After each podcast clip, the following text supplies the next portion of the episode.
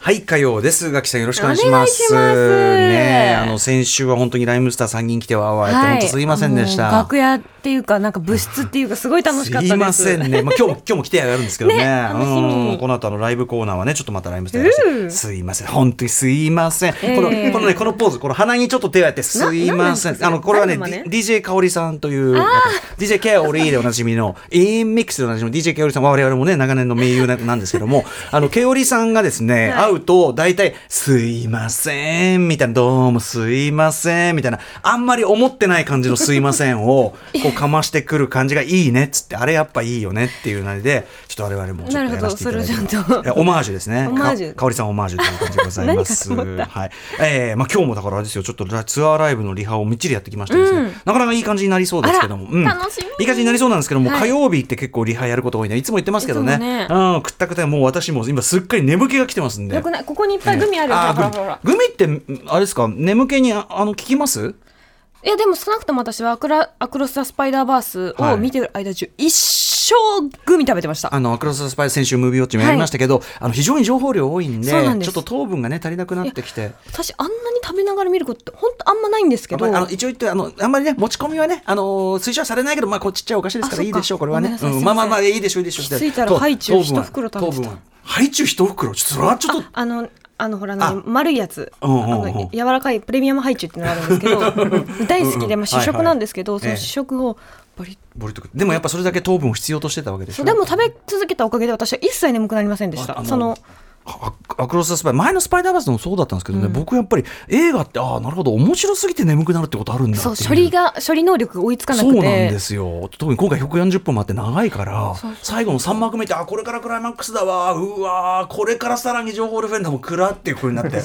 なりますんでねね、一緒に見に行った妹もなんうんか途中でちょっとクラッとしちゃったって言っあて、やっぱりそうなんだそうでも私はもうずっと食べてたから全然平気、あもちろん音鳴らしてないですよ、ええそのもっちゃもっちゃってそこを潰すようにして食べてたん で全然周りの音とかしないんです大けど丈夫です大丈夫です、 はい、映画館のね、はい、あのドルビーシネマのね大音響でそうはいそう私ねちょうどねそうちょうど海が一緒でしてそうなんですかよったであれでも嬉しかったですよねなんかあのと結構たまに映画館で会いますよねやっぱね同じ2回目ですよね同じ映画多分あのここの形式で見たいって思うとそうそうですねここじゃないとみたいなのがあってそうですね、その狙っていくとこはやっぱり似てるからっていうことがあるんでしょうけ どあのいや嬉しい限りだからああ上さんだいいんだけどそんいやこの間はねでもね帰り際にこういったら向こうからガガガーってものすごい勢いでこうガガーってこう詰め寄ってくる女性が走ってくる女そがういて詰め寄ってくる女性がいてああしまったっていうやばいあーやばいって言っちゃいけないけどあの熱心すぎるファンが来たと思ったらね、あーしかもそこで さ、えナイスそこでさ、そのあんまりほら劇場の中でさ響き当たりのことで、ああ宇垣さんなんて言ってもさ、あれだからちょっと俺も挙動不審だったの、うおーおおおーおーおーはいはいみたいな、はいはいはい逃しちゃいけねえと思っえて、えそので私の列なぜか私と妹だけだったのはいはで、いはいちょっと今どいてってブワー走って、ねで俺がこうちょっと挙動不審ああははいはいはいはいはいはいはいはいは ないんかね喜びが先に出ちゃって妹さんにもご挨拶させていただいてよかったですけどね後からめっちゃ怒られました妹に、めっちゃキモかったよいやいやいや限界オタクでしかなかったからね嬉しい嬉しい嬉しいことです嬉しいことですね。はい、すいませんあり詰め寄っちゃってありがとうございます楽しかったですねはい、アクロスタスパイダーバースそうですよあのう宇垣さんねなかなかあのほら僕らがちょっと一足先に試写で見たのすごい悔しがってたからそうなんですよだから見れてよかった。でもうグッズめっちゃ買いましたあああそうだあのパンフレットにもシールついてたけど、はいあの逆別にシールも売ってたんで、うんうん私どうせパンフレットのシール使えないの分かってるからそのもったいなくて そうもったいなくてね。そうだからグッズ売り場直行してましたもんね他のそうそれも買ってみたいなあなんかよくわかんないけどキャップある5円だかわいい5円買うみたいな感じ上でもねいいですから買ね。ってましたあのアクロス・ザ・スパイダーバース先週の MV 予定でも最大級の賛辞はいさせていただきました、あのこれから今あの書き書き起こしをね今直し中でございますが、ぜひ今やってるうちに本当に見てほしいあの映画表の中でも言いましたけど、あの見ないという選択肢はないという作品なんで、うんはい一方ではねフラッシュも面白いしあフラッシュも今週 MV 予定もやりましたんでねフラッシュも見なきゃと思いつつえーいろいろ忙しい中でございますがそんな中先週ちょっとねあのライムスター3人騒いでですねなかなか伺えなかった宇垣さんの最新カルチャーニュースなんてもございますしね アフターああシックスジャンクションジャンクションあここだよびっくりした先週全然できなかったなグッズの話 After Six Junction.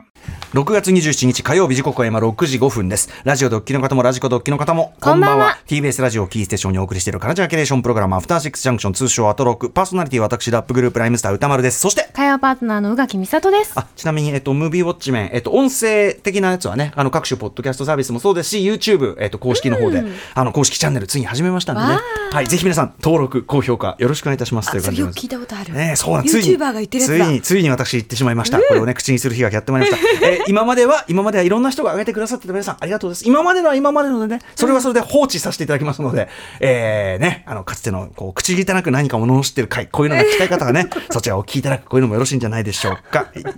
大いに反省すべきという私でございます。えーそんな中、あの、ちょっと先週ね、聞き損なっちゃったんですけど、はい宇垣さん、まあ、舞台とかまた行かれてて、そうなんです、そうなんです。あの、私、初めてなんですけれども、あの、歌舞伎町タワーっていうのがあるじゃないですか。うんあそこの中に実は、はいあの、舞台がありまして。あの映画館とかも入ってるやつですそうね。シアターミラノ座。シアあターミラノという、とこもろとがもとミラノ座があったとこだから映画館のミラノ座。す多ごい分受けね、ますそれでうん中に入ったんだと思うんですけど、おーこの新宿歌舞伎町タワー6階でうん舞台を見に行きまして、はい舞台「パラサイト」やってるんですよ。これパラサイトってあのパラサイト半地下の家族のそうですそう根で性すのそあうれでのす舞台化。そうですそうなんですへーそれが舞台化されててうもんとにかくメンツがとっても、まあ、豪華なあのメンツになっておりましてキャストねはい、キャストがあの、まあ、主人公の、まあ、男の子か家庭教師になって入っていくう役んうんが宮沢ひよ君、えで妹役が伊藤沙莉さえん、はい。でそのお母さんが江口のり子さん、うんお父さんが古田新太さんうん。かっこいいもうここれだけですごいよねえって思うじゃないでていすうかか。どういうキャストマジで。そうすごでい。あの、まあ、キーになってくるもともといらっしゃった、うんうんあのまあ、は家政婦さんはいが木村みどり子さん、うん。この木村みどり子さんがお金でしょうねでもね。すごいうん。なんかなんて言うんでしょうねあのちょっといろいろ設定変えてるんですねあの日本に置き換えてるとか。あそうなんです、うんあの舞台がおそらく1990年代の、うん。こうま、関西うんうんに変えられていて、じゃあ宇垣さんちょっと馴染んだような雰囲あ気の。そうなんですそうなんです、す。まあ私が本当に幼少期の頃になっていて、うんうんなので、まあ、関西弁を使われているし、うんあの出てくる言葉も例えばポートパタワーとか、はいあの元町中華街とか、うんうんああそこだねっていうところがいっぱい出てきて、うんうんでかかってる音楽もあの篠原涼子さんの「愛しさと切なさ」とはいえがえかかってたりとか、あ90の年代間だったはねい、あの愛が勝つうんうん館内が勝つがかかってたりとあはいはいはかいなんかそういった意味ですごくその舞台を変えることで日本でやる意義っていうのをおそらく出していて、うんうんあの面白かったですしやっぱりまず伊藤沙莉さんが、うん。なんでしょうねあのフィット感というか、うんなんて言うんでしょうあの自然さそあのあの役難しいしいもんね。そうなんですあの要するに家庭教師として非常に優秀にも見えるうんけどみたいなことですもんね。そうけど、まあ、彼女自体自体はすごくまあお金がない家の、まあ、下町の子っていうことじゃないですか、そのすごいその絶妙なバランスと、うんうんあの兄弟の可愛らしさうんうんっていうのを出していて、はいもううわすごいなさすがだなどの役にもフィットするなと思いましたし、うんうんうんうんまあ、古田新太さんはもうもうもちろんとか言わずもがなっていうか。要するにあっちで言えばあれですよね、あの、あの、ソン・ガンホの役ってそこうとです、そうよでねす。はいもう、あの、恐ろしさ含めすごくマッチしていましたし、あと、あの、ま、家族役、あの、お金持ちの家族役もまたすごくて、山内孝也さんがお父さん役をしていて、奥さん役が牧陽子さん。すごいね、どういう、これ揃えんの大変じゃん、キャスト。もう牧陽子さんがすごいよくわかんない英語喋 ってて、あのちょっとまあ、ぴったりなんですよ。時々時々ちょっとね、あの、そうそうそうやなんか英会話習ってんのかななんか、まそのま配る送で感。ねそう配送感を出すた配めにそれがすごいぴったりでしたし本当皆さん素晴らしかったんですけうど、んうんでもやっぱり伊藤沙莉さんと特に木村みどり子さんが素晴らしくて、うんうんうん設定をいろいろ変えている中で彼女がやっぱりそのまあ半地下とは何ぞやっていうのを、うんうんまあ、かなり体現しているキャラクターなわけなんですけ要れすどるもに経済的な格差というか、はいうん社会的な階層というか。まあその急にそのうんなんていうかある一点がこうバレるタイミングの、うんまあ、キーポイントとなるキャラクターで、うんうんもうその彼女のみっともなさ、うんうんみっともないぐらいにすがる感じと、うんうんでも愛情とその愛情のそのなんて言うんだろうな、ん正しくなさは分かってるけどっていう,、うんうんうんあのボロボロな母親ののズブズブな愛情みたいなもののその、うんなんて言うんだろ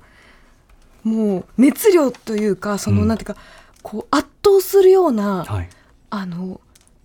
愛情とも言わないなんて言うんだろうなんか執着みたいなものが、うんうんうんもうこ、うんたじって見てる人がなるくらい素晴らしくて、もう、もうこ、こびりつくような。そうなんでですそうなんです、うんうんうん。ここの人たちでそしてその映画ではなく舞台であるっていうことうんうのんうん意義ってやっぱり、うんうんこのなんていうか生でうんうんこの人たちの凄みを見るっていうか、浴びるみたいなご、ご強すぎな人たちの。そうそうなんですそうなんです圧を浴び浴びるみたいな。怖い みたいな、うんうんうんうんまあもちろんその神戸に置き換えることでいろんな要素が変わってるので、うんもしかしたらちょっと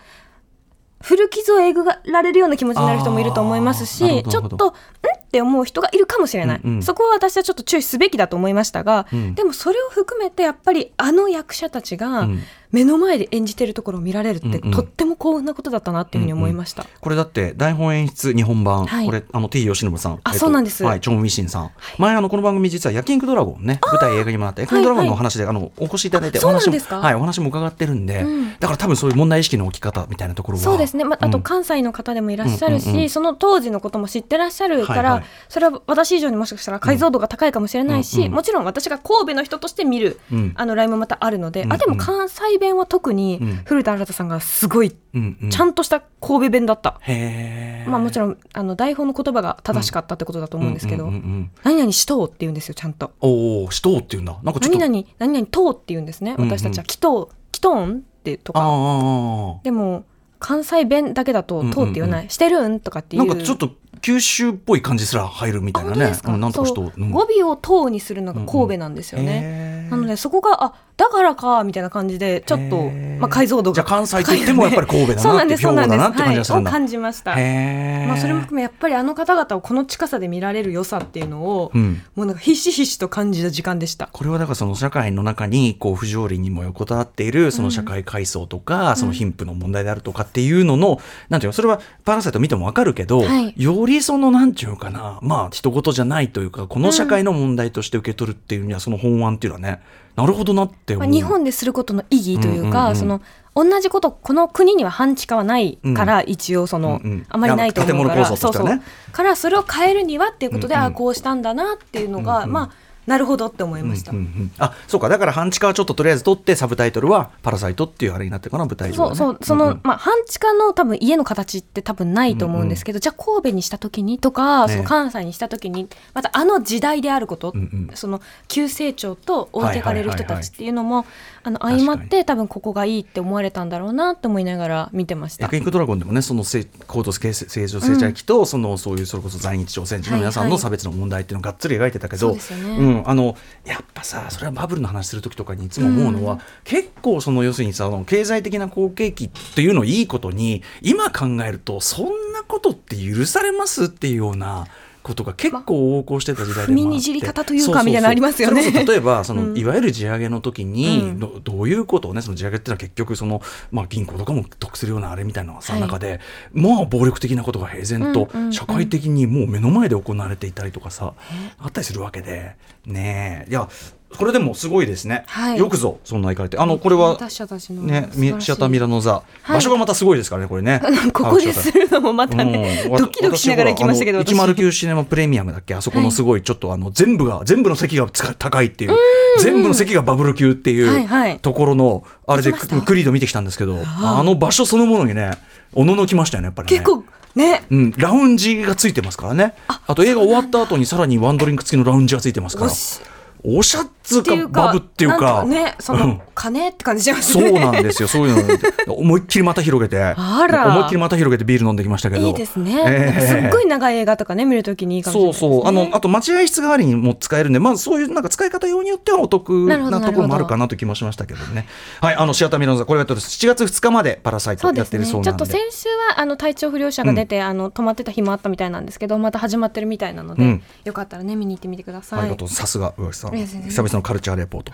あそして宇垣さんにもそして皆さんにもお伝えしなきゃいけないこと一つありました大事なこ何と、えーアフターシックスジャンクション6年目突入記念、えーグッズ番組グッズ、はいえー、とまず第1弾は T シャツとか、ねえー、と大島イデアさんデザインのロゴで T シャツとかかわいいキャップとか出ております、はいえーゲットされたあのこの間のインストアライブも来ていただいてる方いっぱいいて本当に嬉しかったんですが、嬉しいですよねえー第2弾といたしまして曜日グッズですね、えー、と各曜日パートナーの皆さんのアイデアを、えーグッズに落とし込んだ曜日グッズというのが、えーついに発売になりますとで昨日月曜日は熊崎和人さん発案の「感謝です」えー、とワンチャン T シャツ特典こちらこれちょっとでも宇垣さんねサイズそうながのあの M サイズしかないのかからからしかないみたいなのでもっとちっちゃいんですねてんちゃんはうちね。の犬ちょっと小柄で。私が詰めるしかねえなって今のところ思ってます S サイズないんですかね、すずりさんのね。ちょっと聞いてみますね、うんそれね。う買はっい。いやもうもうそれが買って一回腹裂いてこう 腹裂いて。み短く腹かあさばい服をね服をね、うん服じゃないよあーあー じゃあおかしいですよ、それ。あの、そ違ううそうあの、要するにお、お直しをね、するかっていう点もありますけど、ちょ、ちょ、聞聞いてみますね。ありがとうございますやっぱねあの、型さえあればすぐできるのが鈴木さんのいいところですか小らね。柄なワンちゃん4人もできたらなって思ってます、でですね、えっ、と、火曜日と言いますれば、宇垣さん発案でございます。えーまあ、列ですね。夏を超えた列。ね、皆さんもう外も歩くこともできない恐ろしい季節、列。近づいておりますが、えー列というこのロゴをまた冠しましたですね、バケットハット。要するにうんなんていうかなバケハ周りに、こう、なんていうの、唾がこうぐるりと回っていそうでてす、そうまですたガボッとかぶれる。はいえーひ、日よけにもバッチリですし、まあ、今、あの、女性中心に皆さん流行ってますよね、すごそうくね。ですね私結構バケハかぶってること多いんですけど、なのででできたらバケ作りたいなって思ってるところに、ね、列バケハ。これデザイン的にも、あの、完全にあの、ロゴが直ったやつが今ね、あの、ホームページも。てか、あの、6時台からもうこの火曜日の、はいで列バケハ発売、あの、開始しておりもまうした。買えますよでこれめちゃくちゃおしゃれじゃないですかすごい。これ、これのロゴデザイン見事ですね。ねなんかこう、列って書いてあるの、よく見ると漢字の列なんだけど、すごくそれが図案化されててね、おしゃれなのレインボーカラーみたいになって、本当にフェス向きっていう感じしますよね。そうなんかそのライブフェスグッズみたいで、ぽいですよねなんかはねいあの気軽に使えそうだし、やっぱこのね列を乗り切れるためには、うん頭皮を守る必要があると私は思っていてこれはやはりそのあのわ私はねスキンヘッドを守るために今キャップとかそういうの欠かせないところがあるんですけども、やはりそうですよ皆さんだって当時上上から見りゃねそう上から見りゃ無防備そのものですよ。なんか頭うんさえかぶってれば多少のことこ小雨でもいいからねああまあね確かに防小ぐ雨こもと別もでにきま感すじし。られないから頭さえ守ってりゃ、えそうだからやっぱバケハは大事なのバケは大事ということで、はい夏のお供にいかがでしょうか列バケ派でございますあもうメールが来ておりますえすごいあこれ早いカレーに椎茸を入れる家さん、えカ歌レー丸に椎茸うん言うと思った歌村さん宇垣さんこんばんは、えー昨日の6時台アトロク新グッズの紹介を聞いて宇垣さん案の列バケットハットが気になったので今日6時になった瞬間えーすずるばい GMO ペパポさあんりがとう、えーホームページを見てデザインを確認しました結論買います、えー特に昨日歌丸さんが言っていた虹っぽいグラデーションの列ロゴが良いです、えー燃えるようなオレンジと青っぽい白が人体には危険な暑さとそれでいて前向きに熱くなれる感じがしますあ確あーかに天気予報とかのさ、はいはいあのなんていうの温度分布感がするんだねねとかなるさほあどのなんかあのあ暑さで見るやつあるあサーモのサーモググララフフィィー、サーみたいなーモグラフィーっぽく、今年の暑さはこのハットで乗り切ろうと思います。これは、うんこれはお目が高いといそううとだこよろです小よね。雨も超えられるよこんなら、ということで、あの、すでにですね、6時から、あの、今日、今回の曜日グッズは曜日ごとの6時から発売開始になりますので、えーすでに、だからその熊崎くん発案の感謝です、えーワンちゃん T シャツと、はいえっ、と、列バケ派は現在発売になっております。そうなんですすずりばい GMO ペパボさん、なんかね、えーホームページとか飛んでいただいて、アフターシックスジャンクション検索していただくと、いっぱいグッズ出てきますんで、明日水曜日は、えー皆さんお待ちかね、バキ酔いグラス。これマストですねこれはね、本当に怖いです。本当に、あの、ものとして怖いものなんがかやっねぱ。さ本気で飲むっていうことに対する真摯な姿勢みたいなのが見え特てにきますよグね。ラスに明朝体でバキ酔い丸しか書いてないやつ 本当に怖いです何考えてるかちょっと分かんないちかょっとら暴力の匂い感じる。そうですね日比さんのまた一面というのを味わえるグッズじゃないでしょうか、えっ、と木曜日はうないさんのなんとあのスタンドバイミーミーちゃん復刻版ですね現在えっ、と絶賛エイジング施し中ということ でいやでも、えミーミーちゃんがあんなおしゃれになるとは私思ってなまいあ可愛らしいですけどね、あとね手触りめっちゃいいあそうなんですうか。ん、あれ私ちょっと本当にまだ触っ本て当なにいから本当にみーみーちゃんとしての使い勝手いいと思いますでそれあの一応試作見たあのうないさんが本当にうげってなって、へぎーげーってなって写真撮ってお母さんに送ったらしいですから、でさらにそこからより本物に近づけるエイジング加工何なのエイジング加工風あの あのもうちょっと色くすませてるらしいですね、であのデザイナーさんはなんだこれと思いながらそうでしょうね作業したということらしいですけどねえあれだっけサン見つサかンったサンキュー for 22 years かなん か書いてあるあふわ気持ちいいですよね、ふわ。うん気持ちいい。で、金曜日は問題の、はい、えーこちらも問題ばっかりですけど ね、金曜パートナー、えー山本隆明さん発案の、なわけサンダルというこことれで。すごいちょっと楽しみにしてんだよな。これだけ私まだ見れてなくて。ええただこれがどんな感じね、これはもうこの機会逃したらこんなものは、こんなグッズは二度とこのように作られることはないと思いますんで。 どういうこだって人の、人の思い出の具現化だからただのね、なんかインセプションみたいなもんよ。とか人の脳内に入り込んで、それを具体化して見せたみたいな謎のグッズなんで、皆さんも、あなたもね、人の脳内を覗いてみませんかという、えーグッズでございます。えーということで、今日火曜まではこのね、えーっと、ワンちゃん T シャツと、レッツバケハ、はいそしてもちろんあの今までのグッズも全部ありますんで、とにかくスーズリバイ GMO ペパポさん見てみてくださいというお知らせでございましたお願明いします日以降も楽しみにしてくださいさあ本日のメニュー紹介いってみましょう、はい、この後すぐはアニメソング評論家音楽プロデューサーの富田明宏さん登場2023年上半期の注目のアニメソングご紹介いただきますそして C からは日替わりでライブや DJ プレイをお送りする音楽コーナーライブディレクトライブコーナーです今夜のアーティストはこの方たちです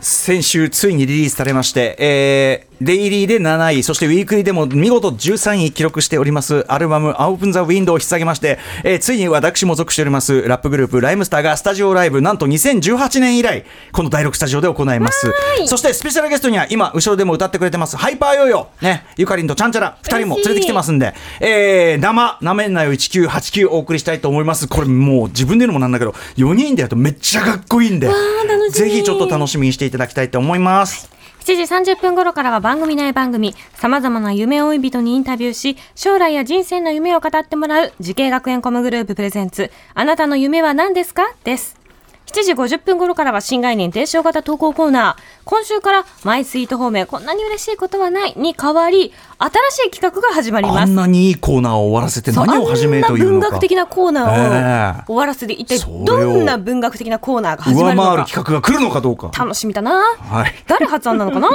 すごいサブの箕輪田君の顔がすごいことになどってこるも見てない。うーんまあちょっと楽しみにしていただきたいですね新コーナー、そして8時台の特集コーナー「ビヨンドザカルチャーはこちら月刊シマアワー6月号熱烈対策聞けば冷えて聞けば冷えてくるひんやりワードで夏に備えよう特集ラジオだからはねい月に一度おなじみね、あーお楽しみ月刊シマアワーですけど火曜は久しぶり、そうですね昨年8月以来ということでございます、えー今夜のシマアワーは迫り来る列列バテに備えるべく熱烈対策トーク企画をお届けします実際の皆さんからいただいた珠玉のひんやりワードをもっともっと冷やしてお届けする聞けば冷えてくるトークお送りしていきます」あのおそらくそれを話すであろう私たちがまだしっくりきてないっていう、え ーもうこれは島尾さんの船に乗るしかないということになってるあでもすごいね「レッツ」ってねこの曲ねこんな曲あるんですねすごいねはいということでいろいろ募集して ますはい番組では皆様からのリアルタイムの感想や質問そしてひんやりワード一単語一言で OK ですひなどひさなんか寒いなーみたいなことだったら何でもいいんですかねそう氷山とか氷山貞子とかそうねなんなんかなかき氷とかでも何でもいいですけどねそあそうんな感じで送ってください、アドレスは歌丸アットマーク TBS.CO.JP 歌丸アットマーク TBS.CO.JP まで。また各種 SNS も稼働中です。よかったらフォローお願いします。さらに、ポッドキャストサービスなどで過去の放送も配信中です。はい。あと YouTube のね、公式 YouTube もありますんで、ムービーウォッチメン最新回はそちらでお聞きくださいませ。それでは、アフターシックスジャンクション、行ってみようう Station. After Six Junction. はい、えっ、と、ちょっとここで、あの、オープンザウィンドウ聞いたよってはい方のメールも本当にいっぱいいただいてて、ちょっとね、紹介しきれなくてごめんなさいね。えっ、と、軽いちゃぶ台さん、えー先週オープンザウィンドウ届きました。何度も聞いてます。ありがとうございます。自分はアトロクでライムスターのことを知りました。ラジオでの歌丸さんの印象は映画や音楽などに詳しいイメージでした。と、ありがとうございますね。えー特典の文庫本では、えーカルチャーを表現につなげている内容をご紹介いただき、大変参考になりました。今後曲に込められた背景を考えながら聞くことでより楽しめると思いました。えー現代はコロナ禍やウクライナ侵攻など大きな変化が頻発しています。えー自分は個人の無力感を抱くことの多い日々を送りがちでした。そんな中、今回のアルバムは自分を程よく勇気づけるものでした。ありがとうございます。えー武道館にも行きます。夏になりますので、熱中症にはお気をつけてお過ごしください。ってご丁寧なメールありがとうございます。そうなんですよね。あのーまあ、こうやってね、あの番組でいろんなことを喋っててこうラップとか急にすると結構そのあこういうこともやるんだみたいな感じられる方もいるかもしれないけど、結構でも今回のアルバム特に解説を読むとよりそうかもしれないけど、割とこの番組で僕が自分の意見として言ってることとかはい。を落とし込んでる面もあるので、多分この番組を、まあまあ、僕の意見とか、まあ、いろんなあれあると思いますが、はいあの聞いていただいてる方だったらああ歌丸 歌丸が言いそうなことだって感じはあるやもなという、もちろん歌に落とし込んでるんでそれをこうなんていうかな音楽表現というかラップ表現に落とし込んでるわけなんですけど、あのね、えーこの番組のリスナーの方であれば楽しめること間違いなしだと思うんですよ、はいなので各種あのサブスクでもありますんでねまずはそういうところでお気軽に聞いてみるのもおすすめでございます。ね。はい、すいませんね、もう、もうこんぐらいにしておきますんでね、やっぱ、なんでですかなかなかこうね、アピール場がないもん。 Station. After Six Junction.